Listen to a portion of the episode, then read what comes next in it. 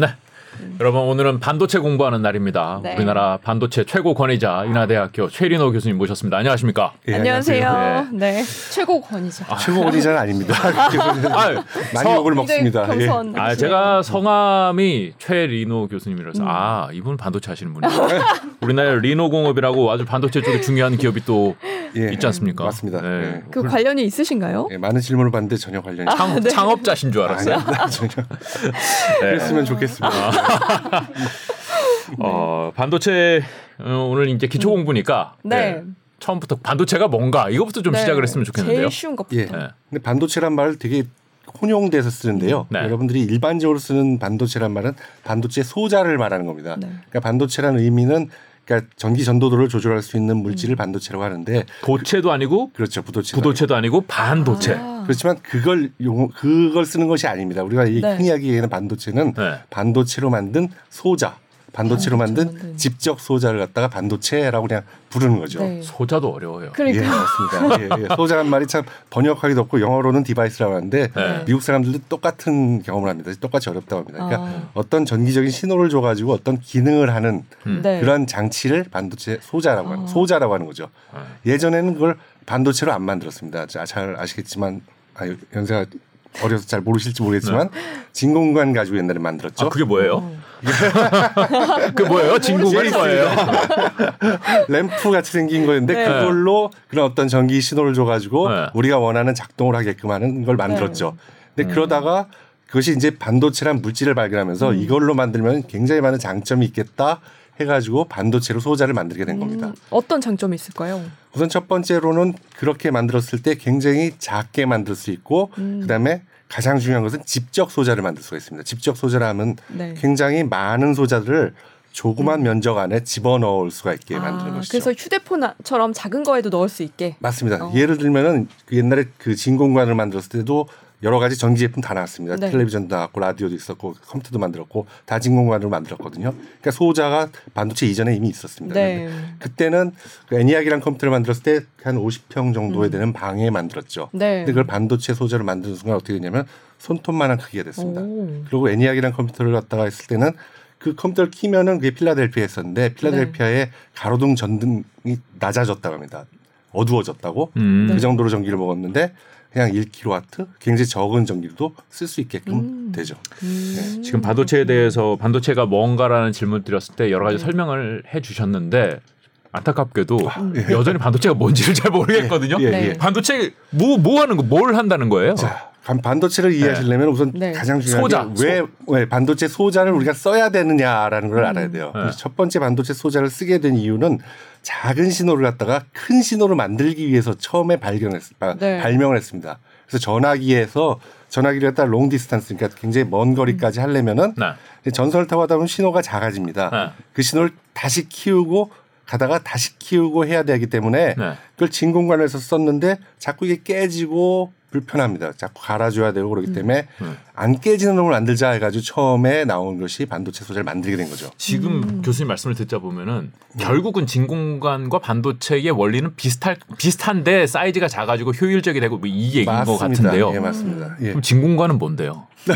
진공관이 뭐 어떻게 작동을 한다는 거예요? 작동하는 거는 원리를 말씀드리면은 음극과 양극 이거 이제 화면 보면은 좀 이해가 될 거예요. 한번 보여주시죠. 음극과 양극이 있어가지고 음극과 양극 사이에 음극을 걸어줄 수 있는 금속망을 놉니다. 그래서 그 금속망에 들어오는 전기에 의해서 이 지나가는 전기의 양이 조절이 되죠. 그러니까 전기에 의해서 전기의 양이 조절된다고요? 그렇죠. 이게 일렉트론이 흐르는 음의 전하를 띤 일렉트론이 흐르는 거기 때문에 음의 전하를 갖다 걸어주면 음의 전압을 걸어주면은 안 흐르게 되는 거죠. 그러면 중간에서. 어떤 역할을 하게 되는 건가요? 무슨 말인지 이해하셨어요? 아, 그래서 여쭤보고 싶어요. 이게 어떤 역할을 하는지 무슨 말인지는 잘 모르겠는데요. 그럴 때마다 제가 굉장히 자제가 죄송합니다. 제가 문과라서 제가 문과 출신의 그 수준에 맞춰서 그러니까 음의 전압을 걸어가지고 아까 좋은 질문을 하셨는데 무슨 역할을 하느냐를 더 말씀드리는 게 나을 거예요.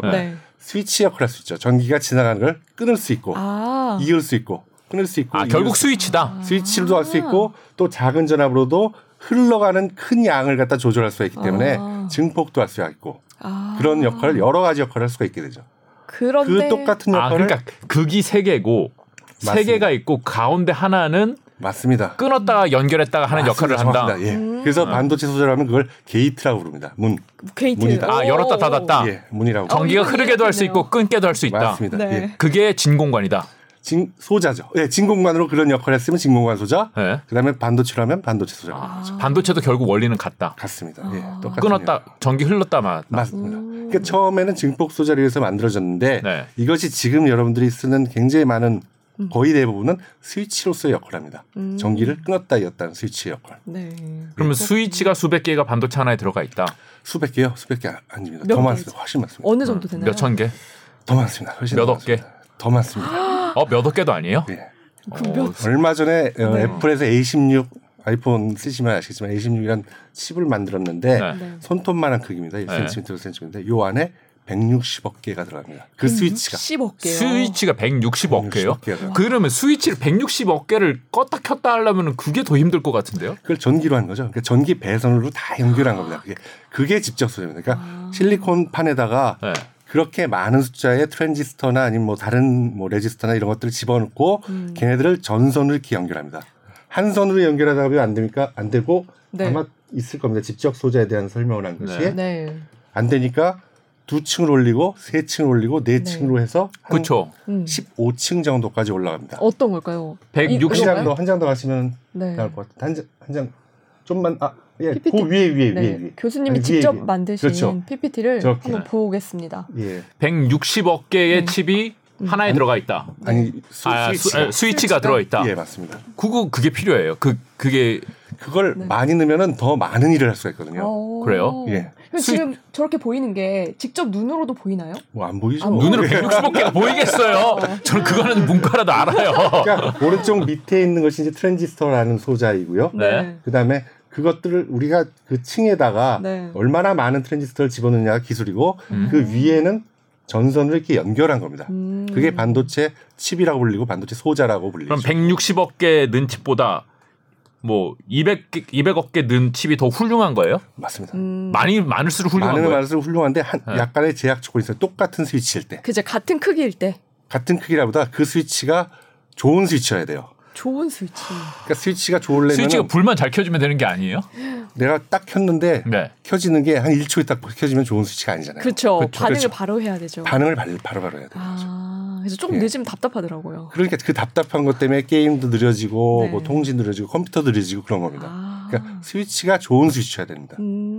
결국은 스위치다. 그렇죠. 이따가 나오겠지만 네. 뭐 GAFET이라든지 뭐 핀팻이라든지 이런 것들은 왜 그렇게 만들어야 되냐면 좋은 스위치를 만들기 위해서.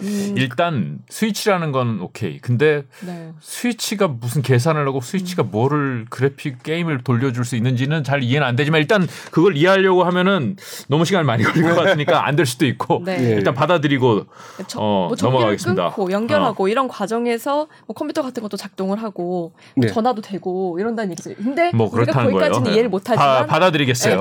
간단하게 말씀드리면 네. 그러니까 그 로직이라고 합니다. 로직이라고 네. 해서 뭐 참과 거짓이라고 하잖아요. 네. 참과 거짓을 그건 알아요. 앤드로도 연결하고 오어로도 연결하고 그죠? 네. 그걸 하는 거예요.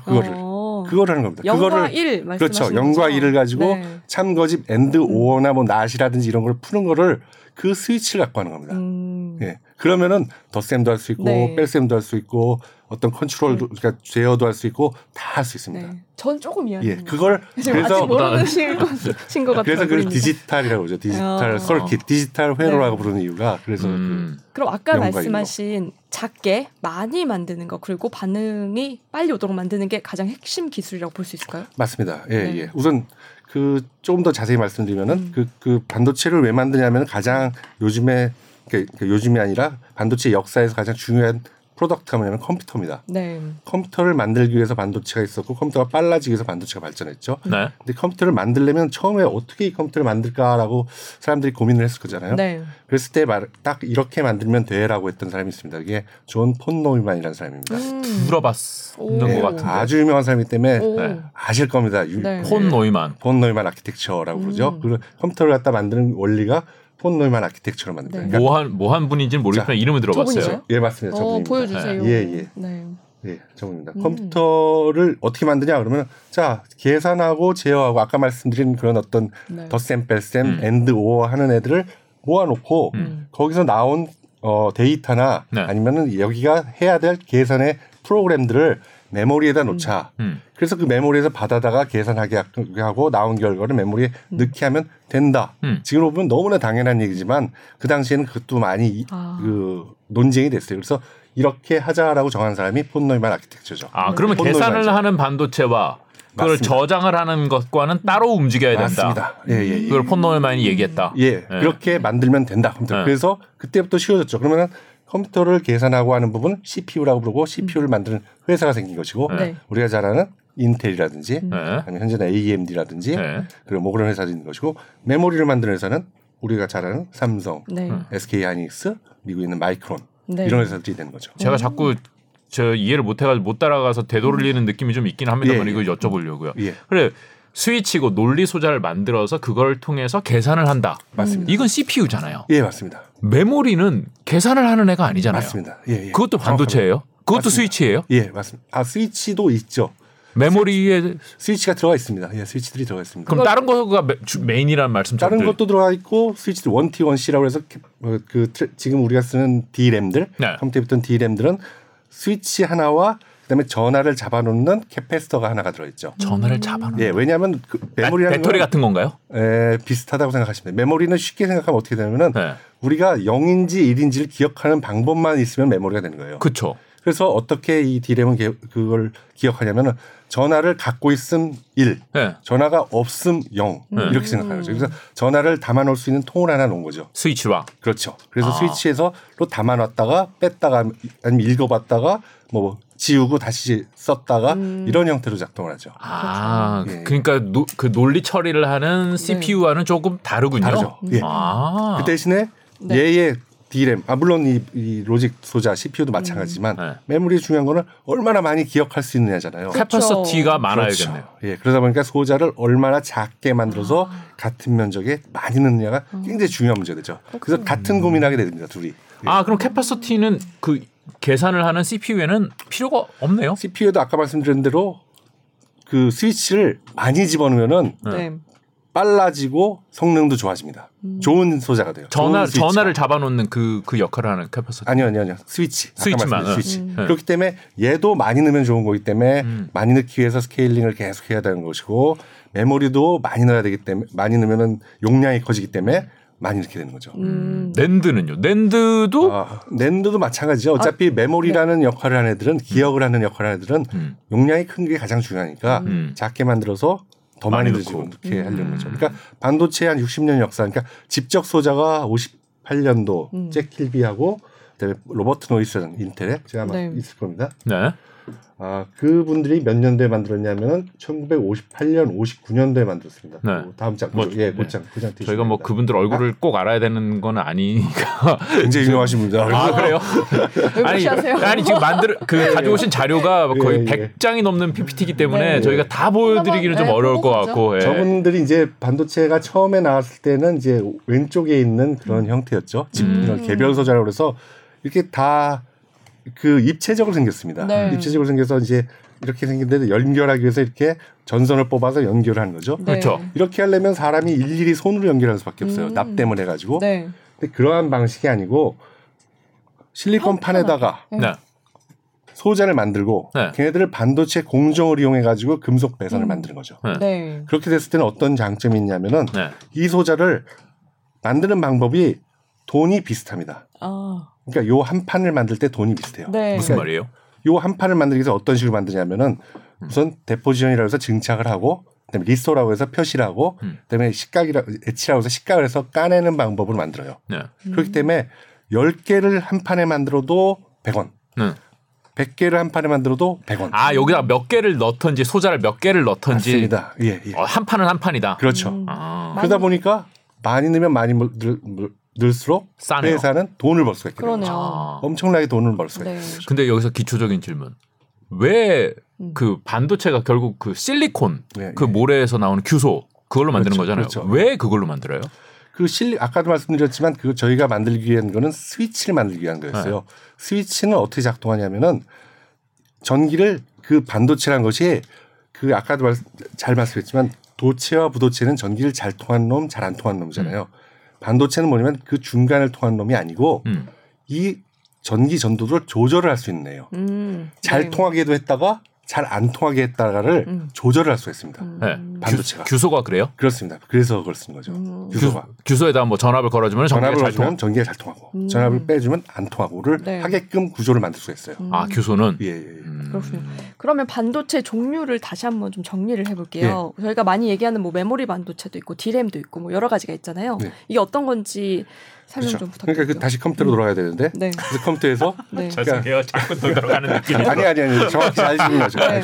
좋은 질문이에요.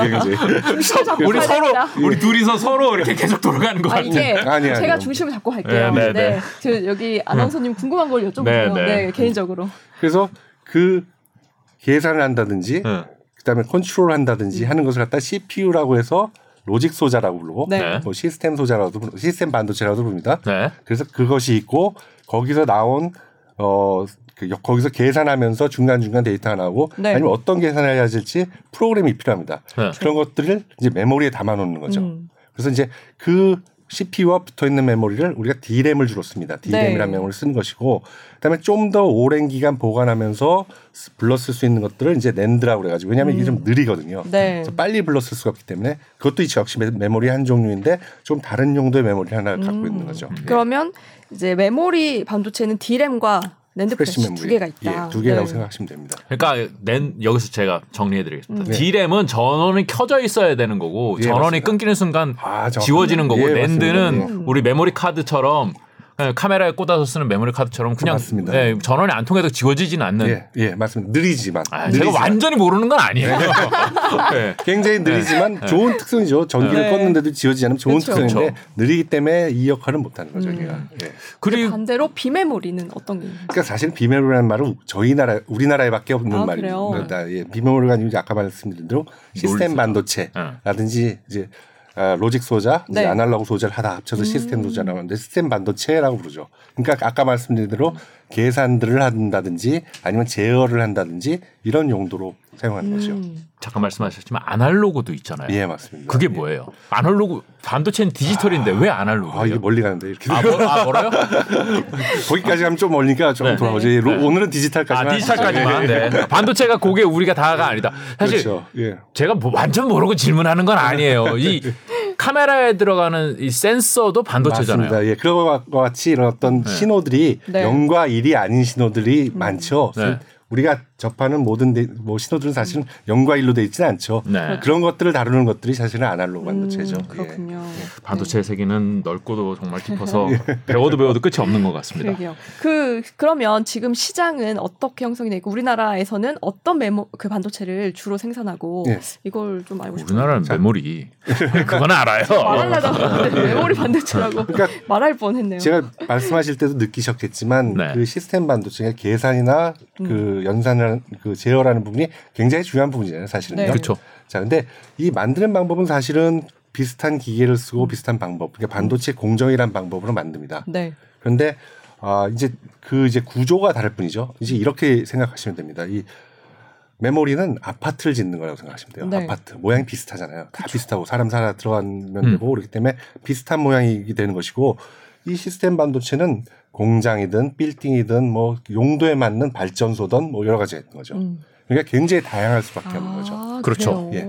그러다 보니까 중요한 것은 설계라는 것이 굉장히 중요해집니다. 네. 아파트는 물론 아파트도 설계가 중요하죠. 어떤 아파트 편한 아파트도 있고 불편한 아파트도 있으니까 그렇지만 그거에 비하면 여기는 완전 건물 자체가 달라지기 때문에 설계가 굉장히 중요한 부분이 되는 거죠.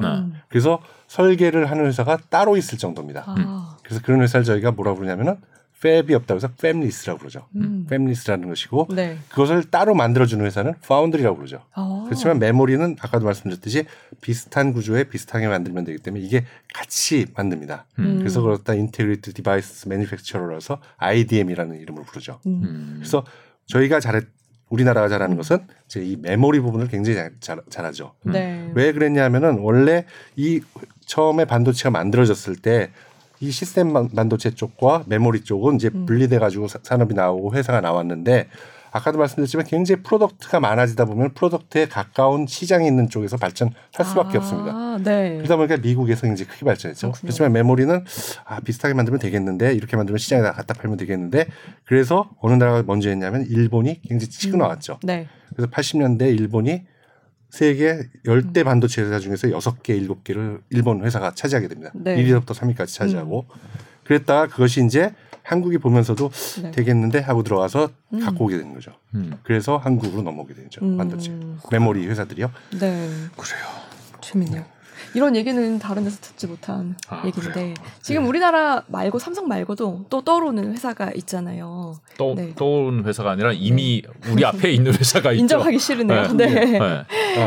그 TSMC 얘기를 뭐 세계 반도체 1위잖아요. 지금은. 그렇죠. 어쩌다가 그렇게 네. 네. 역전이 됐는지. 아까도 말씀드렸지만 그 시스템 반도체 쪽은 그 만들고 이 설계하고가 미국에서 대부분 다 이루어졌습니다. 네. 대부분 다 이루어졌고 이제 큰 메인 프로덕트 제일 큰 게 아무튼 그때는 컴퓨터였으니까 네. 그 컴퓨터를 갖다가 그 CPU를 만드는 회사 잘하시는 인텔이라는 회사죠. 네. 그 회사가 이제 설계도 하면서 만들었죠. AMD도 마찬가지로 설계를 하면서 만들었고 네. 모토로라라는 회사도 설계를 하면서 만들었고 뭐 그런 다양한 회사들이 많이 있었죠. 물론 컴퓨터만 프로덕트가 있었던 것이 아니고 다른 프로덕트들도 있었으니까 네. 그런 생각을 해야 되는 어떤 시스템 반도체는 그때 마찬가지로 IDM의 컨셉을 씁니다. 설계를 하는 회사가 그쵸. 만들기까지 했죠. 그게 당연한 거였어요. 그 당시에는. 그런데 시간이 지나면서 프로덕트들이 굉장히 많이 바뀌었죠. 이제 그 당시에는 스마트폰은 아니었지만 핸드폰이 있었고 뭐 이런 것들이 나오면서 계산기도 있고 거기 뭐 자동차도 있고 그러면서 거기에도 물론 그런 어떤 CPU의 역할을 하는 칩들이 들어가야 됩니다. 네. 그리고 메모리의 역할을 하는 것들이 들어가야 되고. 그런데 어떤 회사들은 인텔이라는 회사는 굉장히 큰 프로덕트를 만들어요. 그렇기 때문에 이 다음 세대를 갖다 만든다. 그러니까 반도체의 개발은 어떤 식으로 되냐면은 아까 말씀드린 그 스위치를 어떻게 잘 만드느냐를 먼저 정의를 해야 돼요. 그러니까 우리가 2년 후에 이거보다 2배 빠른 스위치를 만들 거야. 그러려면 이렇게 만들어야 되고 그러면은 이 작은 공간 안에 한 2배 정도 더 들어갈 거야. 네. 밀도가. 네. 그렇게 테크놀로지 노드라고 부릅니다. 그걸 갖다가. 그래서 테크놀로지 노드를 놓고 개발하게끔 하고 그걸 옮겨가는 거죠. 2년마다 더 빠른 스위치로 더 좋은 제품을 만드는 형태로 가는 거죠. 그런데 이렇게 더 좋은 제품을 만들 수 있는 기술은 돈이 굉장히 많이 들어가요. 돈이 많이 들어가요. 네. 같은 면적에다가 2배 정도 더 많이 들어가고 그게 더 좋은 스위치가 되니까. 그게 무어의 법칙인가요? 그렇죠. 무어의 법칙으로 계속 그렇게 간 걸 체크해본 게 무어의 법칙이 된 거죠. 그렇군요. 그런데 아까도 말씀드렸지만 어떤 회사는 CPU란 거대한 회사를 거대한 프로덕트를 만들기 때문에 시장을 만들기 때문에 그 돈을 충분히 내가지고 할 수가 있어요. 네. 하지만 핸드폰 같은 걸 만든다. 옛날 핸드폰은 뭐 이렇게 비싼 프로덕트가 아니었으니까 그걸 하기 위해서 그만한 돈을 낼 수가 없는 거예요. 그런 것이 이제 계속 그 회사들의 고민이었던 거죠. 공장을 돌리려면은 돈이 그것도 많이 드니까. 기술 개발. 공장이라기보다 기술 개발. 그렇죠. 물론 공장도 그 장비도 다 바꿔야 되고 그러니까. 네. 네.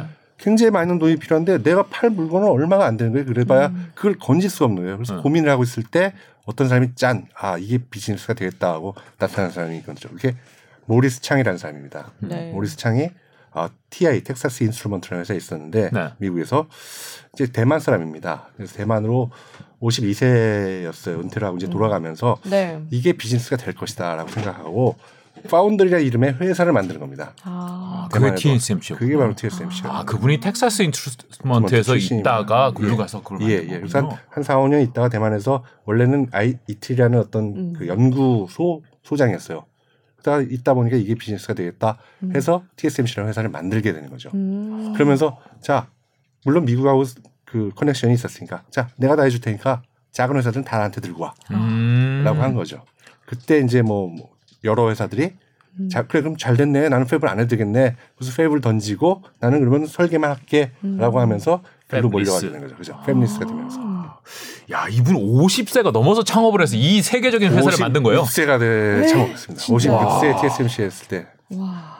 저도 그래서 좀 그거보다 어려가지고 네. 저도 그 나이에 뭘 할까 좀 생각했어요. 모르게요. 여러분 아직 늦지 않았습니다. TSMC가 50세 넘어서 창업해가지고 세계 1위의 반도체 회사가 됐으니까. 56세. 아직 살아계십니다. 어마어마하네요. 91세? 92세 그 정도십니다. 네. 그러니까 이 업종 자체가 결국 그분에 의해서 시작된 업종이네요. 네, 파운드리라는 비즈니스 자체가 그 TSMC로서 시작이 된 업종입니다. 예. 그래서 그 TSMC가 굉장히 성장을 많이 했죠. 엄청나게 처음에는 굉장히 고전을 많이 했습니다. 그래서 저기다 갖다 맡겨도 될까 의심할 네. 수밖에 없으니까 잘 안 됐었는데 어느 순간부터 기술을 어느 정도 믿을 수 있겠다, 신뢰가 가겠다 해가지고 많은 회사들이 글로 옮겨가게 됐죠. 그러면서 이제 어떤 변화가 일어났냐면 아까 말씀드렸지만 IDM이라는 구조를 가지고 원래 처음에 했잖아요. 내가 처음부터 끝까지 다 한다. 그렇죠. 네. 근데 팹을 던지면 그 팹도 돌아가야 되잖아요. 네. 그렇죠. 그 팹들이 회사가 따로따로 생기는 거죠. 그 중에 가장 큰 것이 이제 인텔과 경쟁자였던 AMD라는 회사가 네. 나도 팹 관둘래. 나 이거 도저히 못해. 공장 안 돌려. 한 게 이제 글로벌 파운드리라는 회사가 되죠. 글로벌 파운드리라는 회사가 있었고 또 IBM도 자기 제품만 해서는 충분히 안 나오니까 그럼 나머지 캐파를 남의 제품 해주지. 파운드리를 하고 이제 보다 보니까 삼성도 다 분사를 한 거군요. 그렇죠. 분사라는 것도 있고 이제 삼성도 저것이 비즈니스가 될 것 같다라고 해서 이제 파운드리에 뛰어들게 되는 것이죠. 예. 지금 댓글을 보면 네. 까만 김님이 메모리는 기술적 한계에 도달했고 기술적으로 어려운 것도 없음. 그냥 박리담에다라고 말씀하셨고요.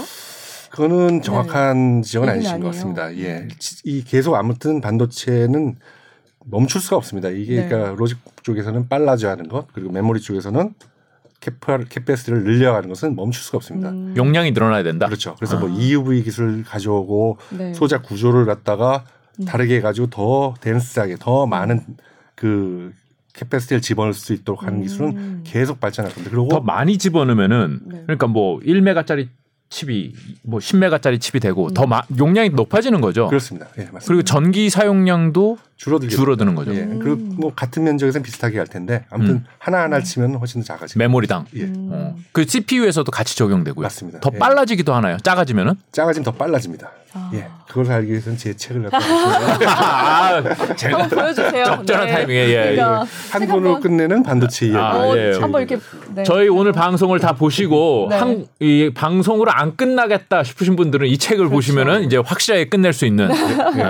훨씬 더 많은 네. 재밌는 얘기들이 있으니까 그렇군요. 네. 저희 방송 시간에 다 녹여내시지는 못할 테니까 네. 책을 네. 사서 더 깊은 스터디를 하시면 좋을 것 같습니다. 그리고 하나만 더 제가 댓글 읽어볼게요. 네. 아서스님이 애초에 삼성은 비메모리 이 반도체에서 TSMC를 이긴 적이 없다고 하셨고 메모리 사업은 불황이고 비메모리 파운드리 사업은 호황이라서 매출이 역전된 것 같다. 예, 뭐 논지는 맞죠. 예, 네. 앞선 적이 없다라는 것은 늦게 시작을 했으니까. 언제 시작했어요 삼성은 파운드리? 아, 그러니까 정확하게 하면 2000년대 초반 정도라고 생각하셔야 돼요. 반도체는 90년대. 예, 반도체 80년대. 80년대 시작인데. 그러니까 메모리를 한참 하다가 그렇죠. 파운드리를 시작한 거군요. TSMC가 시작한 걸로 쳐도 굉장히 많은 기간 차이가 있죠. 예. 그럼 역전한 적이 삼성이 후발주잖아요. 후발주입니다. 네, 그렇지만 굉장히 크로스하게 붙었던 적도 있죠. 네, 굉장히 붙었던 적도 있고 예, 아주 선전하는 건 사실입니다. 선전하는 건 사실이고 그 두 번째 질문이 아마 메모리는 시황이 지금 안 좋다라는 말씀인데 메모리라는 것은 아까도 말씀드렸지만 굉장히 대량으로 시장에다 갖다 파는 물건입니다. 그러다 보니까 이 경기하고 많이 타죠. 그러니까 뭐 경기를 많이 타게 되는 수밖에 없죠. 누가 살지 안 살지 안 정해진 상태에서 일단 찍어 이렇게 그렇죠. 되는 상황이고 갖다 놓다 보니까 뭐 컴퓨터가 잘 안 팔린다라든지 아니면은 그 이전에 재고를 많이 확보했다. 암만 해도 경기가 좋을 것 같아. 나 재고를 많이 쌓아놓을래 하고 했다가 경기가 꺾이면은 안 사게 되니까 경기를 좀 탈 수밖에 없는 거죠. 하지만 시스템 반도체는 고객하고의 1:1 관계일 수밖에 없으니까 파운드리 같은 경우에는. 그러니까 쟤네가 어느 정도 수출 뭐 주문했다라는 것은 딱 양이 정해지는 거기 때문에 지금 현재는 시스템 반도체가 굉장히 좋은 상황인 거죠. 시스템 맞죠? 반도체는 그러니까 맞춤 양복이고 그냥 메모리 반도체는 기성복이고 그런 거죠. 바로 이해가 되네요. 예, 맞습니다. 정확하고 더 중요한 것은 이제 프로덕트들이 많아지다 보면은 그러니까 지금 현재 시장을 이끌고 나가는 그 제품은 그 컴퓨터가 아닙니다. PC가 아니고 스마트폰으로 갔죠. 그렇죠. 이제 몇 년 전부터 이제 스마트폰이 이끌고 나가는 시장이 됐죠. 그런 식으로 시장이 다른 것들이 나오면은 거기에 맞게끔 물론 메모리도 바뀌어야 되지만 그 시스템 반도체 쪽, CPU 쪽은 더 크게 바뀌어야 되는 거죠. 그렇죠. 그렇기 때문에 그런 것에 의해서는 호황 부분이 더 크게 부각될 수밖에 없죠. 그래요. 근데 뭐 잠깐 돌아가서 얘기하면 요즘에 CPU 지금 계속 말씀을 하셨는데 CPU 말고 그 뭐라죠? AP. GPU. AP도 있고. 뭐 이것도 다 결국은 시스템 반도체잖아요. 맞습니다. 예, 맞습니다. 어떻게 차이가 나는지. 그러니까 GPU는 처음에 원래 만들어진 목적은 그러니까 컴퓨터에서 이 계산을 하고 연산을 하고 그런 복잡한 것들은 CPU가 처리합니다. 근데 굉장히 단순하게 하지만 계산을 많이 해야 될 것들이 있어요. 뭐냐면은 그래픽이에요. 컴퓨터의 이 TV 이 화면에 나와야 되잖아요. 그것들을 화소를 처리해주고 이런 계산할 것들은 양은 많은데 별로 중요하지 않은 계산들이에요. 어려운 계산은 아닌데 많이 해야 되는 거죠. 많이 필요하죠. 네, 다량으로. 그래서 GPU라는 걸 만들어 가지고 놓고 썼죠. 그 그래픽을. 그래서 그래픽 프로세스 유닛이 GPU가 되는 거죠. 아, 너는 복잡한 계산은 할 필요 없어. 그렇죠. 예, 간단한 것만 해. 예, 맞습니다. 하지만 많이 해야 돼. 예, 맞습니다. 그래서 있었는데 얘가 갑자기 다른 용도가 확 터져버렸습니다. 그 다른 용도가 뭐냐면은 채굴. 아니죠. 채굴. 맞습니다. 채굴도 맞는 것 중에 하나인데 그걸 얘기하려는 건 아니죠. 네. 인공지능입니다. 인공지능. 아, 예. 인공지능도. 그게 왜 필요해요? 인공지능 생각 잘해야 되는 그러니까요. 거 아니에요? 예, 제가 잘 한번 설명해봅니다. 저도 잘 이해하지 못하게 또 인공지능 전문가가 아니기 때문에 네. 설명을 잘 드리기가 힘들 텐데 한번 노력을 해보겠습니다. 네, 네. 고양이를 딱 봤을 때 아까 사진이 있었죠. 고양이를 봤을 때 이게 고양이인지 개인지는 사람은 금방 구별했네요. 그렇죠. 네. 딱 보는 순간 고양이다 개다를 딱 알 수가 있어요. 네. 그렇지만 컴퓨터 로직을 가지고 하라 그러면은 상당히 오랜 시간이 걸립니다. 왜 우리가 빠를 수 있냐, 우리가 컴퓨터보다 빠를 수 있냐면은 우리는 학습을 했기 때문입니다. 학습. 그렇죠. 그러니까 수많은 고양이를 봤고 수많은 개를 보면서 아 개는 이런 특징이 있다, 고양이는 이런 특징이 있다라는 걸 갖다가 학습을 했기 때문에 그게 굉장히 빠를 수 있는 거죠. 인지라는 것이. 그것처럼 그런 어떤 그 학습을 위해서는 굉장히 복잡한 그걸 이제 뉴럴 네트워크라고 하는데 사람의 두뇌가 그렇게 생겼습니다. 학습을 통해 가지고 그 학습된 양을 저장해 놓을 수 있게끔 작은 계산들을 해가지고 작은 계산들을 계속해 가지고 할 수 있게끔 그렇게 구조가 돼 있어요. 잠시만요. 지금 화면에 띄어져 있는 저 고양이는 교수님 내 고양이라고 합니다. 이름은 꽁치라고 부르는데 꽁치를 좋아하게 생겼네요. 네, 다시 설명 돌아가서 그렇게 학습은 복잡한 게 아니에요? 복잡한 학습은 간단한 걸 여러 번 하는 게 학습이에요? 그렇죠. 이게 이제 뉴런과 시냅스라는 개념인데 이제 사람의 두뇌 신경이 그렇게 구성이 돼 있어요. 시냅스라는 굉장히 많은 접점들이 돼 있어서 그 접점 안에 어떤 그 가중치를 갖다 바꿔가는 거죠. 그러니까 그런 어떤 작은 계산들을 굉장히 수족이라고 들었나? 사람들의 그 정도가 있다. 그러니까 그런 계산들을 계속 바꿔가면서 해줘야 되는 거죠. 그러기 위해서는 CPU로 하면 너무 늦다라는 거예요. 왜냐하면 CPU를 가지고 CPU는 복잡한 계산을 하기 위해 만들어진 거기 때문에 작은 계산에도 시간적으로 여유가 그렇게 많지가 않아요. 그 때문에 그걸 할 수 있기 위해서는 GPU가 굉장히 좋았던 거죠. 그래서 GPU에 새로운 용도가 생기면서 엄청나게 뜨게 된 거죠. 아, 그렇군요. 그래서 뜨게 된 회사가 엔비디아라는 회사죠. 그렇죠. 이게 사실 엔비디아 옛날에 게임하던 사람들이나 그렇죠. 그래픽이 좋아야 되니까 게임할 때 그래픽이 빨리빨리 돌아줘야 되니까. 그렇죠. 예, 예. 근데 이제 굉장히 중요한 회사가 되어버린 거죠. 엄청나게 중요한 회사. 요즘은 근데 이제 그 인공지능도 GPU 말고 NPU라고 새로 또 만든다고 그러는데요. 네, 맞습니다. 거기에 더 적합하게, 그러니까 더 적합한 구조를 갖도록 이제 그 유닛을 만든 것이 이제 NPU라는 것이죠. GPU는 원래 이제 그래픽을 위해서 만들었던 거니까 NPU는 이제 진짜로 인공지능을 하기 위해서 칩을 따로 만든다. AP.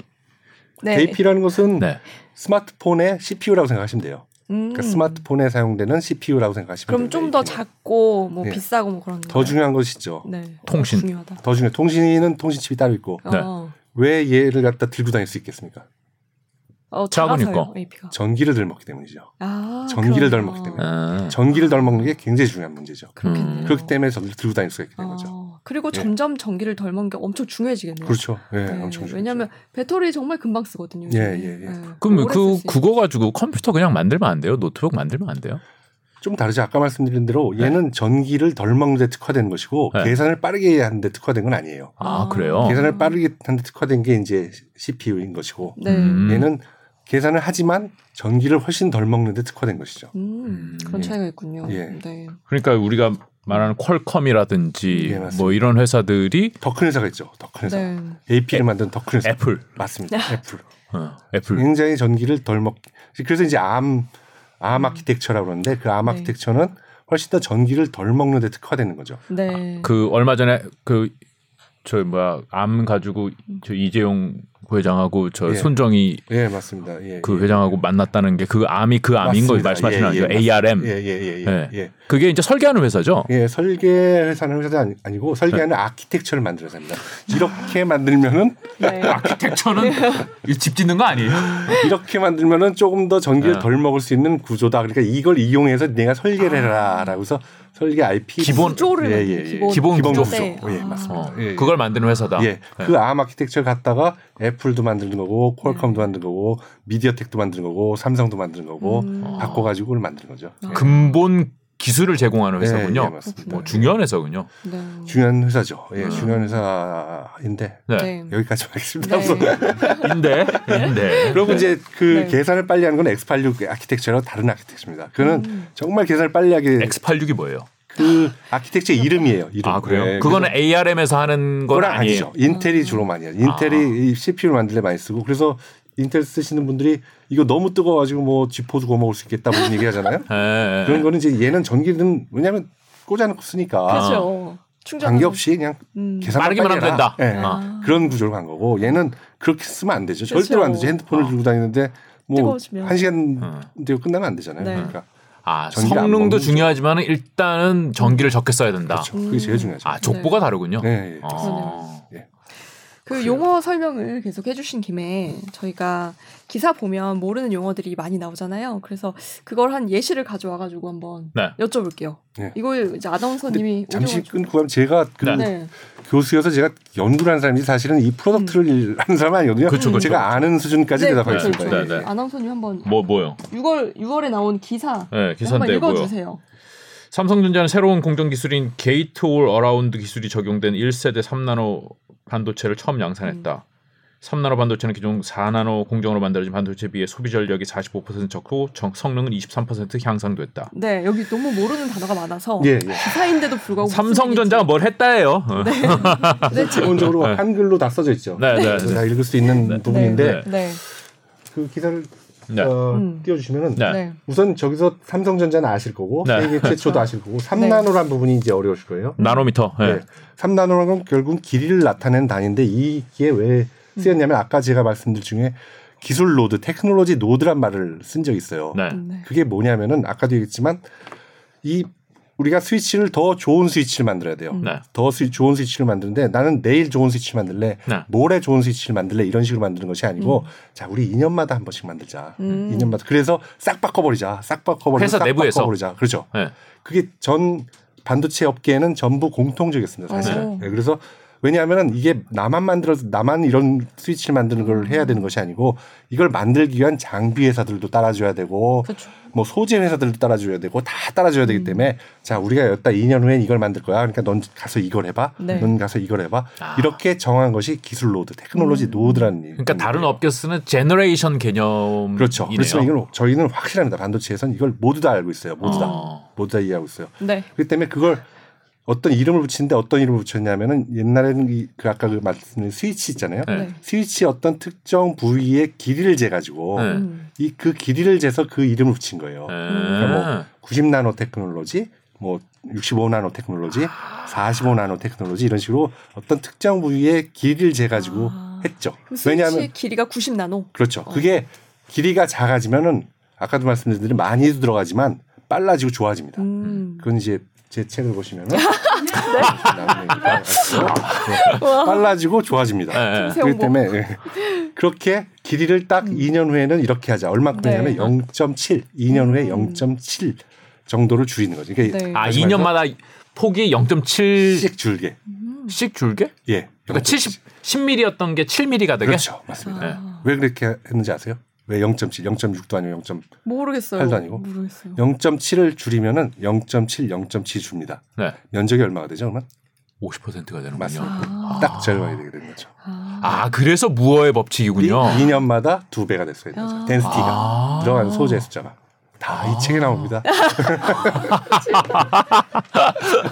그래서 그렇게 정하고 하는 겁니다. 딱 정하고 하기 때문에 그 이름들이 그 몇 나노 노드, 몇만 나노 노드 이렇게 부르는 거죠. 이게 좀 무식한 질문일 수도 있는데 그 기술을 2년마다 계속 지금은 따라갈 수 있는 상황인 거예요? 좋은 질문이에요. 정말로 훌륭하십니다. 좋은 질문하셨는데 너무 어려워졌어요. 그렇게 못했어. 그게 안 되는 거예요, 사실은요. 이게 왜냐하면은 이 물질이라는 것은 그 분자로 이루어졌잖아요. 분자 크기가 한 3옹스트롱, 5옹스트롱, 그러니까 0.5나노, 0.3나노 이렇게 부르기 때문에 분자 하나가 0.5나노나 돼요. 그렇기 때문에 거기에 가까워지면은 더 줄어들 수는 없는 거예요. 그러니까 한계라는 건 분명히 있는 거예요. 그게요. 그럼 3나노 하면은 분자 6개 들어가 있는 거예요? 그렇죠. 네. 그러니까 말이 안 되는 거예요. 네. 그렇기 때문에 이게 줄이기가 어려워. 점점 어려워질 수밖에 없어요. 거기 다가갈수록. 네. 그게. 그러다 보니까 사실은 못 줄였어요. 그죠. 못 줄이고 그냥 이름을 바꿨어요. 아, 그래요? 네. 이름 어떻게 바꿔요? 그냥 14나노 하다 그냥 우리 10나노. 아, 그냥 10나노. 그다음에 우리 7나노. 아, 그 길 사실 그만큼 못 줄였는데 그 길이었는데 그냥 10나노라고 부르는 거예요? 예, 못 줄였는데 대신에 다른 기술들 좀 집어넣었어요. 아. 뭐 어떻게 여기서 스트레스를 줘가지고 얘를 눌러준다든지, 네. 아니면은 다른 물질을 집어넣는다든지, 아니면은 모양을 바꾸는 거예요. 여태까지는 트랜지스터가 평면에 만들었는데 이걸 세웠죠. 핀팻이라고 해서. 그런 식으로 다른 기술을 써가지고 속도를 빨리 하면서, 네. 근데 속도는 빨라지지만 그 덴시티, 많이 들어가는 밀도는 줄어들지 않았겠죠. 그렇지만 빨라졌으니까 이름 바꾸자. 이름을 바꿨죠. 아, 사실은 이게 네. 이건 사실은 10나노인데 사실 빨리 이렇게 속도로 생각하면 한 7나노쯤 되니까 그냥 7나노로 부르자. 맞습니다. 그런 식으로 왔죠. 네. 그래서 어떤 지금은 저 나노란 이름이 어떤 홍보의 수단, 어떤 마케팅의 수단으로, 네. 많이 이용되고 있죠. 아, 정확하게 그래요. 길이가 아니에요. 길이를 그러니까 자동차도 보면은, 네. 이거 1800cc인데 2.0 이렇게 달고 나오는 차들이 맞아요. 있어요. 그러면 뭐 보면은 뭐 여기 터보가 달려서 2.0이다 뭐, 네. 이런 얘기 하거든요. 맞습니다. 그거네요. 맞습니다. 예, 정확히 터보나 이런 다른 기술들이 들어간 거죠. 근데 예. 잘 모르면 속기 쉽겠다. 그죠? 아니, 뭐 속인 건 아니고요. 빨라졌으니까, 네. 뭐 빨라졌으니까요. 예, 빨라진. 근데 아까 돌아와서. 그래서 이제 GAAFET이라는 게 나왔잖아요. 네네. 아까도 말씀드렸지만 그런 다른 기술 중에 하나인 겁니다. GAA, Gate All Around라는. 네. 아, 그게 GAA. 예, Gate All Around라는데 처음에는 평면에서 이제 그 스위치를 만들었는데, 네. 평면에다가 이제 아까 말씀드린 게이트를 얹어가지고, 네. 얘를 가지고 껐다 켰다 하는 거죠. 네. 이게 조절하기가 힘든 거예요. 너무 작아지다 보니까 얘를 조절하기 어려우니까 어떻게? 세웠죠. 네. 그래서 이렇게 잡았다 놨다 하는 거죠. 그럼 잡았다 놨다 하기 훨씬 더 쉬워지고 좋아지거든요. 네. 이것도 이제 점점 어려워지는 거예요. 작아지다 보면. 그 얘를 나눴습니다 이렇게. 네. 그래서 하나하나를 잡고. 공중에 떠 있어요. 그럼 걔네는? 이 안에 채워져 있죠. 예, 채워져 있죠. 그런 식으로 해서 게이트를 다 감고 있다 해서 게이트 올 어라운드라고 그러는 거죠. 아, 그렇군요. 예. 거기서 나온 용어구나. 예. 와. 야, 그러면 이게 뭐 3나노, 4나노 하는데 뭐 사실 그 이게 말씀하신 대로 이 폭을 줄이는 거는 이미 분자 6개 뭐 이 정도 수준이면은 분자 1개 이하로 내려가지는 못할 거 아니에요. 분자를 정확하게 하면 15, 20 그 정도 수준일 거예요. 15나노, 20나노인데, 네. 이름은 3나노가 돼 있는 거죠. 선폭은 20나노, 20나노인데 결국은 세우고 뭐 돌리고 뭐 누르고 빠르게 하여튼. 하는 방법을 다른 방법을 동원하면서 이름을 바꾼 거죠. 결국은 그러면 소재나 뭐 이런 부분의 발전이 아니라 결국은 설계 소자 구조라고. 구조군요. 네. 설계라고 하면, 왜냐하면 설계라고 하면은 저희 쪽에서는 어떻게 되면 그 소자들을 갖다가 어떻게 구성하고 배치해서 도시를 만드느냐.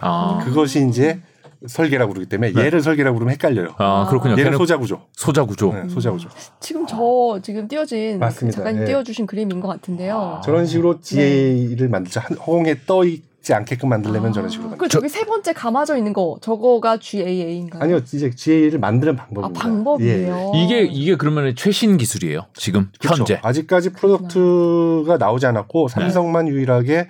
우리가 프로덕트를 만들 준비가 돼 있다라고 지금 올 6월 30일 날 발표한 거죠. 그러니까 사실 작아지는 거는 뭐 3나노고 10나노고 이거 작아지는 거는 뭐 메모리도 작아져야 되는 거고, 맞습니다. 비메모리도 작아져야 되는 건데 사실 최신 뭐 3나노, 5나노 뭐 이 얘기하는 거는 결국 시스템 반도체 쪽에서 얘기잖아요. 네, 예, 예. 왜 메모리 쪽은 그 얘기를 안 해요? 아, 메모리 쪽도 하고 있습니다. 뭐 1X니 1Y니 1Z인데 여기는 그런 숫자를 바꾸는 걸 정확하게 합니다. 네. 정확하게 줄어들어야지만 그 숫자를 바꾸기 때문에 그것이 이제 큰 게 나타나지 않는 거죠. 그리고 이제 회사가 딱 정해져 있고, 근데 이 파운더리 업계는 지금은 뭐 TSMC가 꽤 큰 몫을 차지하고 있지만 경쟁이 상당히 치열합니다. 네. 치열해요? 예, 치열하죠. 그 경쟁이 치열하다는 게 뭐 그 마켓시어를 치열하다는 게 아니고, 네.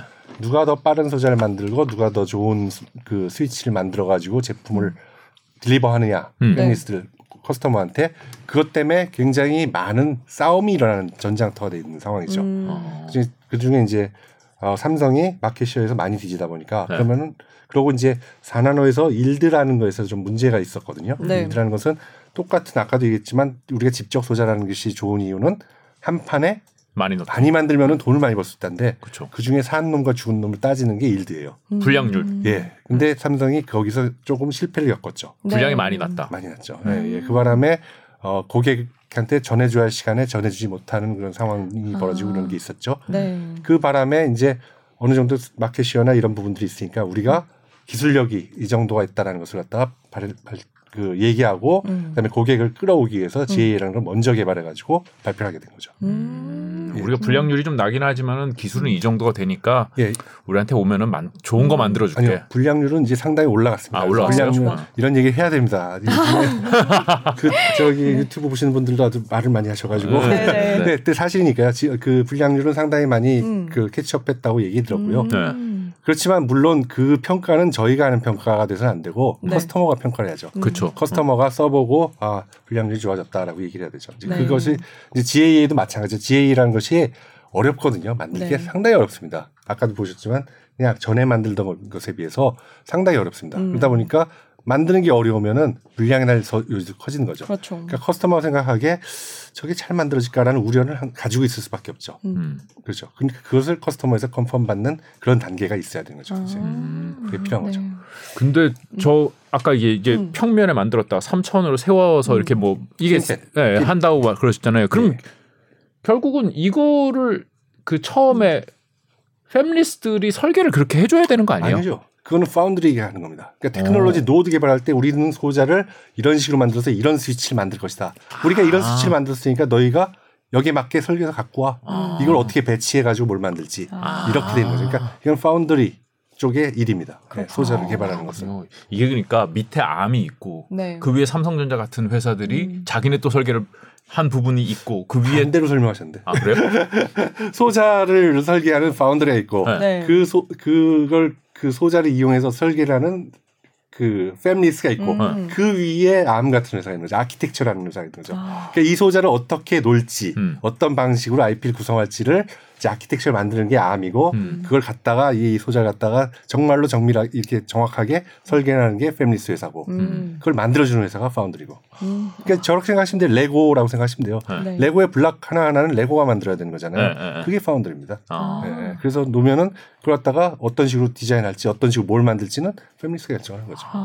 네. 그래요. 네. 재밌네요.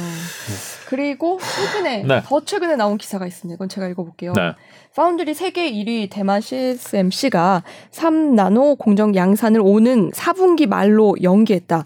세계 최초로 3나노 공정 양산에 성공한 삼성전자는 이 TSMC의 부진으로 경쟁에서 앞선다는 평가 속에 고객사 확보에 유리한 고지를 선점했다는 평가가 나온다. 예. 이런 게서 맨날 TSMC보다 앞섰다 기사 나오는데 보면 듣다 보면 아니더라고요. 사실 기자님들이 자꾸 그렇게 써주시는데 이러니까 삼성이 세계 1위라고 착각하는 기술은 최고인데 막뭐 거기에 대해서 좀 말씀드리면은 그 3나노가 참 재밌는 상황입니다. 3나노를 지금 현재 최첨단이 3나노예요. 그렇죠. 2나노는 없어요. 그것도 개발 중인데 그러니까 지금 현재 지금 만들고 있는 거 프로덕트를 만들고 있는 거는 5나노, 4나노를 갖고 만들고 있어요. 삼성과 TSMC 모두 4나노라고 부르죠. 근데 앞으로 나올 제품을 만들 게 이제 3나노 기술이에요. 근데 삼성은 이걸 갖다가 GA 팻 그러니까 아까 삼성 말로는 MBC 팻이라고 합니다. 죄송합니다. 여기 SBS에서 이런 얘기를 해서 MBC 멀티브리지 채널이라서 MBC 팻이라고 부르는데 이걸로 만들겠다고 했는데 TSMC는 우리가 여태까지 4나노, 5나노 쓰던 핀팻으로 3나노를 만들겠다. 전혀 다른 길을 가네요. 예, 조금 다른 길을 갑니다. 그런 상황입니다. 그래서 이제 기술로 봐서는 얘가 상당히 우세한 기술이 맞습니다. 왜냐하면 우리가 그런 어떤 스위치 모양을 만들면은 이걸로 한 2제너레이션, 3제너레이션을 갑니다. 그러니까 앞으로 계속 쓸 거기 때문에 얘를 그렇기 때문에 훨씬 더 먼저 들어온 게 좋은 거죠. 그렇지만 걱정이 되죠. 새로운 기술이니까. 그렇죠. 새로운 기술이 걱정이 되죠. 제가 똑바로 만들어졌을까? 라는 걱정이 되죠. 그렇죠. 잘 만들어졌을까? 분량이 없이 잘 나올까? 걱정이 되는 거죠. 그러니까 그게 수업료라고 부르는데 수업료를 먼저 내겠다는 게 삼성 입장이고 TSMC는 나중에 내겠다는 게 입장인 거죠. 새로운 기술을 우리도 노력은 하겠지만 지금 그걸 현장에 도입하지는 않고 한 제너레이션 정도는 더 보고 가겠다라고 선언했죠. 기존 기술을 더 뽑아먹겠다. 그런데 그래서 이제 핀팻 가지고 하겠다라고 했는데 그것이 미뤄졌습니다. 미뤄졌다고 소식이 계속 나오고 있죠. 네. 컨펌된 건 아닌데 이제 이 3나노를 쓰겠다라는 고객은 애플이거든요. 애플. 네. 애플이 이제 그 아이패드 이런 것들을 이제 다음 버전에 쓰겠다라고 하는데 네. 그것이 이제 미뤄졌다라는 얘기가 계속 솔솔 나오고 있는 거죠. 아, 그 구기술로 3나노를 하기에는 어렵구나. 그러니까 뭐 그런 걸 수도 있고, 네. 그런 걸 수도 있고 어떤 이유인지 모르지만 아무튼 힘든 걸 겪고 있다라는 얘기가. 그럼 애플이 거죠. 다음에는 삼성 반도체를 택할 수도 있다. 그거는 뭐 여러 가지 정치적인 상황도 있거든요. 옛날에는 삼성에서 찍었잖아요. 네, 삼성에서 설계됐었습니다. 네. 설계해서 삼성에서 찍었었는데 네. 이제 그것이 이제 경쟁 관계에 들어가면서 그러면서 이제 TSMC로 옮기게 되고 이게 된 거죠. 삼성이 엑시노스라고 삼성도 하잖아요. AP. 예, 맞습니다. 예, 그거가 예. 요즘에 별론가 보더라고요. 삼성 핸드폰에도 그거 안 쓰더라고요. 예. 그걸 이제 여러 가지 그 설계도 기술이 굉장히 많이 필요하거든요. 네. 굉장히 많이 필요한데 이제 같은 테크놀로지를 가지고 만들잖아요. 만드는 거니까 그 만드는 방법은 똑같이 삼성이 만드는 거니까 똑같은 건데 이제 퀄컴도 만들고 삼성도 만들었거든요. 거기서 암 기술 암 아키텍처 갖다 둘이 설계해서 근데 아무튼 좀 경쟁에서 뒤졌다라고 평가가 많이 나왔어요. 엑시노스가 스냅드래곤, 그러니까 퀄컴보다. 네, 그러다 보니까 삼성 내에서 뭔가 큰 적이 필요하다, 도약이 필요하다라고 생각해서 이제 새로운 팀을 만들어서 새로 하고 있다라고 얘기가 나오고 있죠. 그러니까 암의 아키텍처를 가지고 애플도 만들고 삼성도 만들고 퀄컴도 만드는데 예, 삼성 핸드폰에는 삼성에서 만든 AP도 넣을 수 있고 퀄컴에서 만든 AP도 넣을 수 있고 이것도 뭐 삼성전자에서 파운드리에서 찍을 수도 있고 뭐 TSMC에서 찍을 수도 있는데 맞습니다. 정확합니다. 예. 근데 삼성에서 만든 엑시노스라는 AP가 퀄컴에서 만든 같은 세대의 스냅드래곤보다 성능이 떨어진다. 뭐 여러 가지가 아무튼 안 좋은 것들이 나왔다고 얘기가 전해지죠. 그래서 얘를 좀 삼성전자 핸드폰에도 잘 안 쓴다. 그렇죠. 뭐 그렇게 되는 자꾸 퀄컴 거를 쓰고 있는 거잖아요. 그렇게 될 수밖에 없는 상황인 거죠. 근데 그런 기사를 자꾸 보면 소식을 듣고 하면 앞으로 삼성전자 반도체 쪽은 미래가 그렇게 밝은 건 아니지 않을까. 아, 그런 얘기하면 큰일 나요. 지금 삼성전자 지금 주가도 안 좋은데.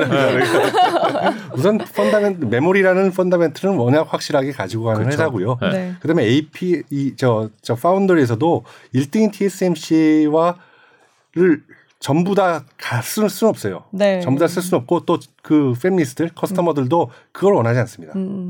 얼마 전에 TSMC가 가격을 올려달라고 전부 다 보냈거든요. 네. 그 커스터머들한테, 팬리스트한테 보내가지고 30%씩 올려달라는. 30%요? 예, 우와, 그렇죠. 30%요? 예, 뭐 그런 보내서 각 소집 커스터머마다 다르겠지만 그런 식으로 컨트롤할 수가 없어집니다. 그렇기 때문에 경쟁자는 반드시 필요하고 가장 우수한 경쟁자는 삼성입니다. 그렇기 때문에 파운드리에서는 어느 정도 포션을 가져갈 수밖에 없습니다. 삼성. 그렇군요. 2위 자리가 흔들리지는 않을까요? 또 다른 뭐 추격자들이 아주 강한 추격자가 하나가 이름을 드러냈고 나왔죠. 인텔. 맞습니다. 네, 인텔이 파운드리 서비스를 하겠다라고 선언을 하고 아직 하는 건 아니죠. 아직 몇몇 프로덕트 굉장히 작은 프로덕트 할 텐데 대부분 다 자사의 CPU, 자사의 프로덕트들이고 공식 그러니까 그 완전하게 저 파운드리 서비스를 하고 있지는 않죠. 하지만 인텔이 나오겠다고 선언했고 이제 그 워낙 인텔이라는 회사는 굉장히 이 반도체 업계에서는 전설 같은 회사예요. 그렇죠. 그러니까 그 핀팻이 나올 때까지는 모든 기술은 인텔이 하고. 나머지들은 보다 저 인텔이 저런 걸 안 해 그러고 따라가던 상황이었는데 그게 뒤집혀졌죠. 지금 현재는. 그렇기 때문에 그 인텔에 대한 어떤 리스펙트는 어느 정도는 다 있습니다. 그 때문에 인텔이 한다고 그랬을 때 혹시라는 생각들을 하죠. 물론 굉장히 큰 그 위협이 될 것이다. 삼성의 위협이 될 것이다 라고는 사실은 조금 그렇게는 생각은 들지는 않아요. 제 개인적으로는. 그러니까 이 회사라는 것이 파운드리라는 비즈니스 자체가 그냥 이렇게 만들기만 한다고 되는 비즈니스는 아니거든요. 커스터머와의 관계라든지 커스터머의 릴레이션 아니면 커스터머와 어떤 협력 관계라든지 이런 게 굉장히 중요한 산업이거든요. 네. 그렇겠죠. 예, 그러다 보니까 그게 사실은 앞서던 TSMC가 삼성보다 앞서나간 것에서도 그것 굉장히 큰 면이고 근데 인텔은 굉장히 오랫동안 IDM을 했던 회사였었고 그리고 굉장히 앞선 선진 기술들을 빨리 도입하려고 노력했던 회사였기 때문에 파운드리 비즈니스와 정확하게 맞아떨어지나 약간 의문이 있죠. 그렇죠. 가야 된다라는 거죠. 인텔이 칩을 직접 이제 설계하고 하기 때문에 인텔의 경쟁자들이 인텔한테 파운드리 맡기기가 애매하죠. 그렇죠. 그리고 또 그 커스터머들을 상대할 때 큰 장사하던 사람들은 작은 손님 들어오면 막대하는 것들 있잖아요. 이런 비유를 하기가 좀 그렇지만 이런 비유는 좀 그렇지만 아무튼 그렇게 파운드리 비즈니스는 약간 좀 다릅니다. 아, 소매 장사군요. 파운드리랑. 예, 예, 예, 맞습니다. 소매가 굉장히 도매하던 사람하고 소매하던 사람하고 좀 성정이 다를 수는 있어요. 예, 예. 그렇죠. 그러니까 TSMC도 사실은 그 큰 커스터머들을 많이 상대하죠.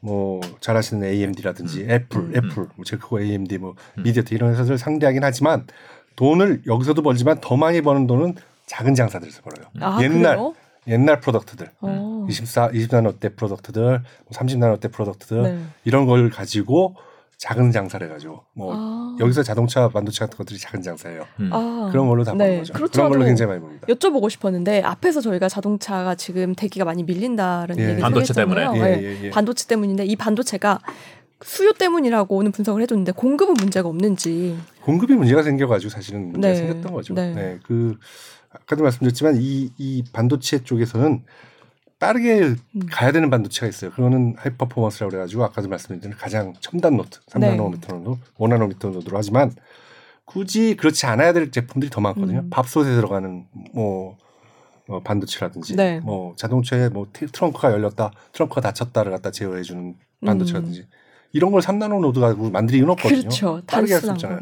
아까 스위치 얘기했지만 불이 한 0.3초 늦게 켜져도 아무 지장은 없잖아요. 켜지기만 하면 되는 것도 있죠. 그렇죠. 맞아요. 그렇지만 10초는 안 되죠. 그렇지만 그런 것들은 느린 걸 갖고 만들어도 된다고요. 그러다 보니까 그런 것들 가지고 만들고 그런 느린 것들은 이제 어떤 공급망이 이렇게 돼 있었고 그다음에 이제 가격도 낮고 이렇게 돼 있던 상황이었죠. 거기에는 이제 자동차 반도체뿐만 아니고 가전에 쓰는 반도체, 뭐에 쓰는 반도체.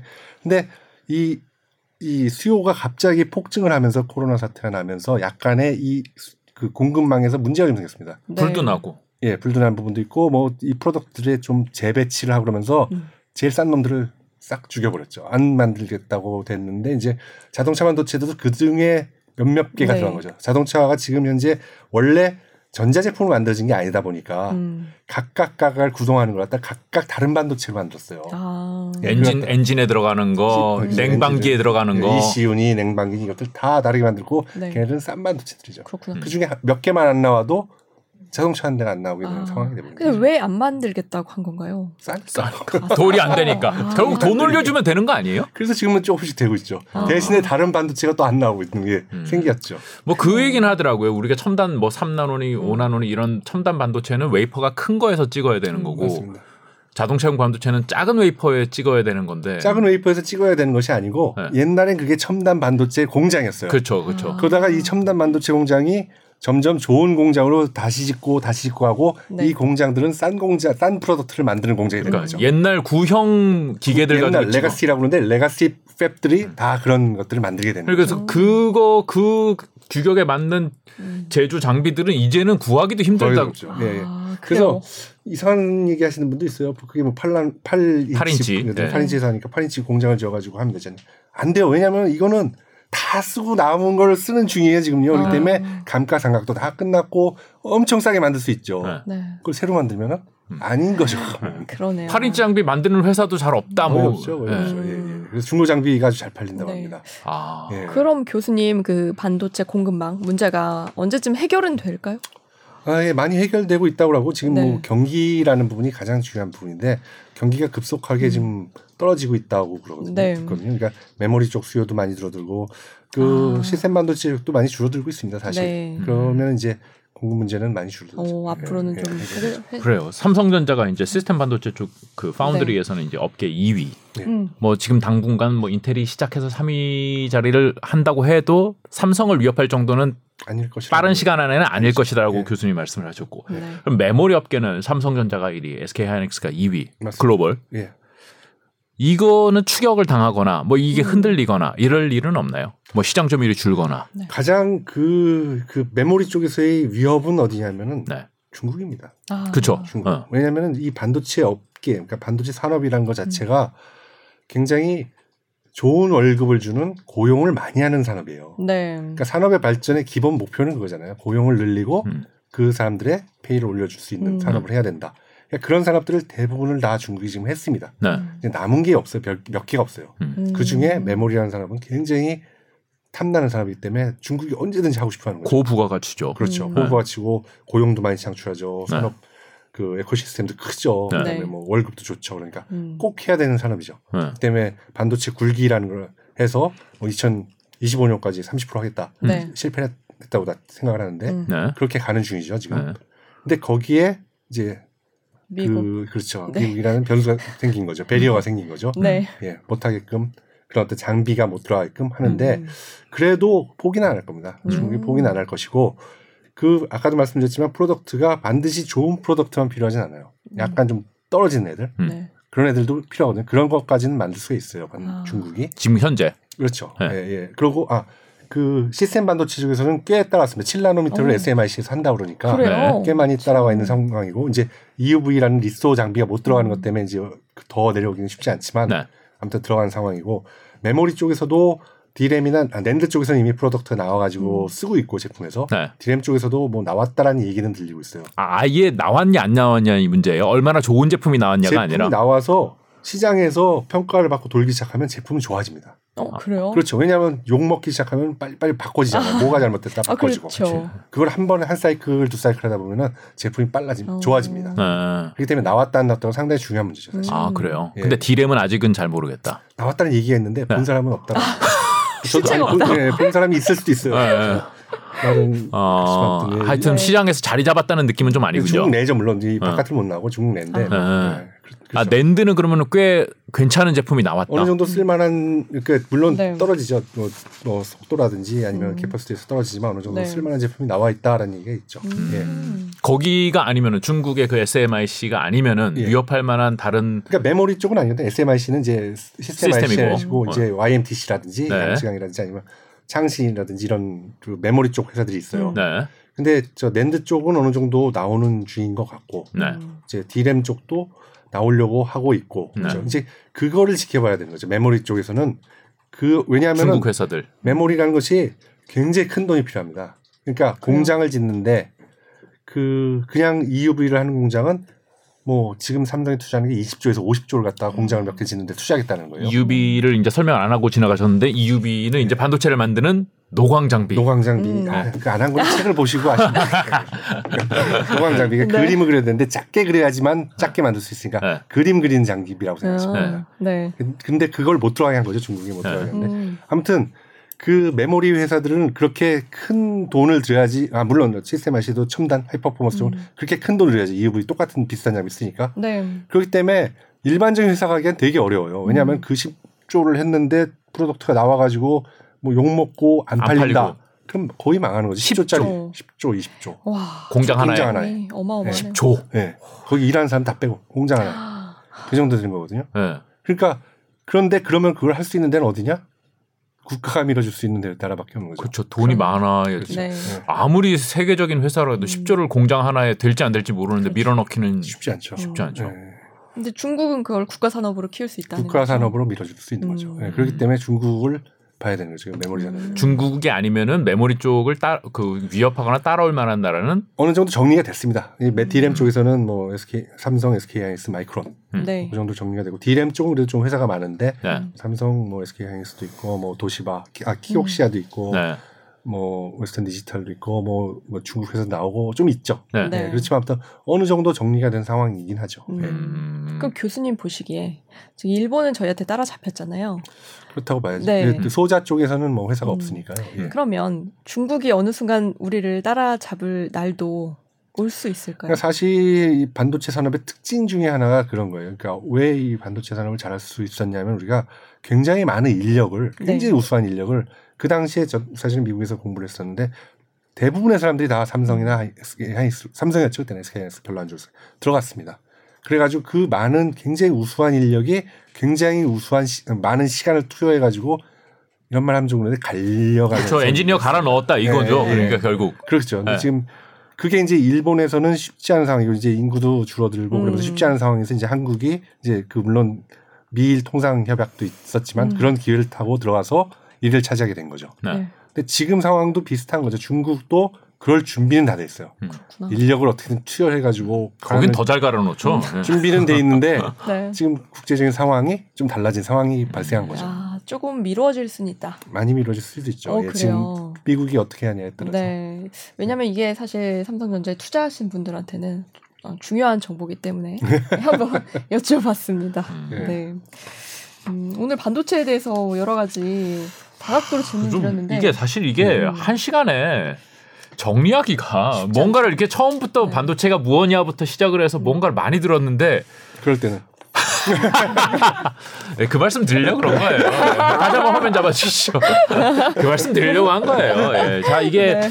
이 한 시간을 들었는데도 잘 이해가 안 된다 하시는 네. 분들은 빌드업을 제가 못 알아챘습니다. 한 권으로 끝내는 반도체 이야기를 보시면은 이해를 하실 수 있겠다. 그리고 저희가 뭐 한 번 더 초대해도 시장 뭐 반도체 이야기는 지금 무궁무진하니까요. 그리고 우리나라의 지금 뭐 넘버원 산업이잖아요. 뭐 시황이 좋건 안 좋건 간에 전 세계적으로도 넘버원 산업입니다. 왜 넘버원이냐면은 컴퓨팅이라는 것을 해결해 주는 사람입니다. 그러니까 일반적인 프로덕트가 아니에요. 반도체를 일반적인 프로덕트로 생각하시면 안 되고, 그러니까 세상의 속도를 결정하는 게 반도체입니다. 그러니까 컴퓨팅을 지금 현재 아까 질문하셨지만 양자 컴퓨팅이라든지 뉴로모픽 컴퓨팅 같은 얘기가 나오잖아요. 두뇌 모석 컴퓨팅 이런 것들도 컴퓨팅을 어떻게 하면 빠르게 할까. 지금 속도가 처지고 있습니다. 왜 속도가 처지냐면은 반도체가 안 빨라지기 때문에 속도가 처지고 있는 중이거든요. 그렇군요. 네. 결국 그거군요. 예. 그래서 그거를 갖다가 결정해 주는 게 반도체입니다. 그렇기 때문에 세계 최고의 산업일 수밖에 없고 가장 많은 사람들이 들어서 일할 수밖에 없죠. 그래요. 그래서 바이든이 그렇게 탐을 냈군요. 예. 그래요. 기술적으로도 정말 중요하고 세계에서 중요하고 우리 투자자들에게도 굉장히 중요한 예, 반도체 맞아요. 반도체 기업이 몇 개예요 우리나라의 증시에. 예. 중요한 얘기를 오늘 처음부터 끝까지 좀 잘 들어봤습니다. 말씀 잘 들었습니다. 고맙습니다. 예, 감사합니다. 감사합니다.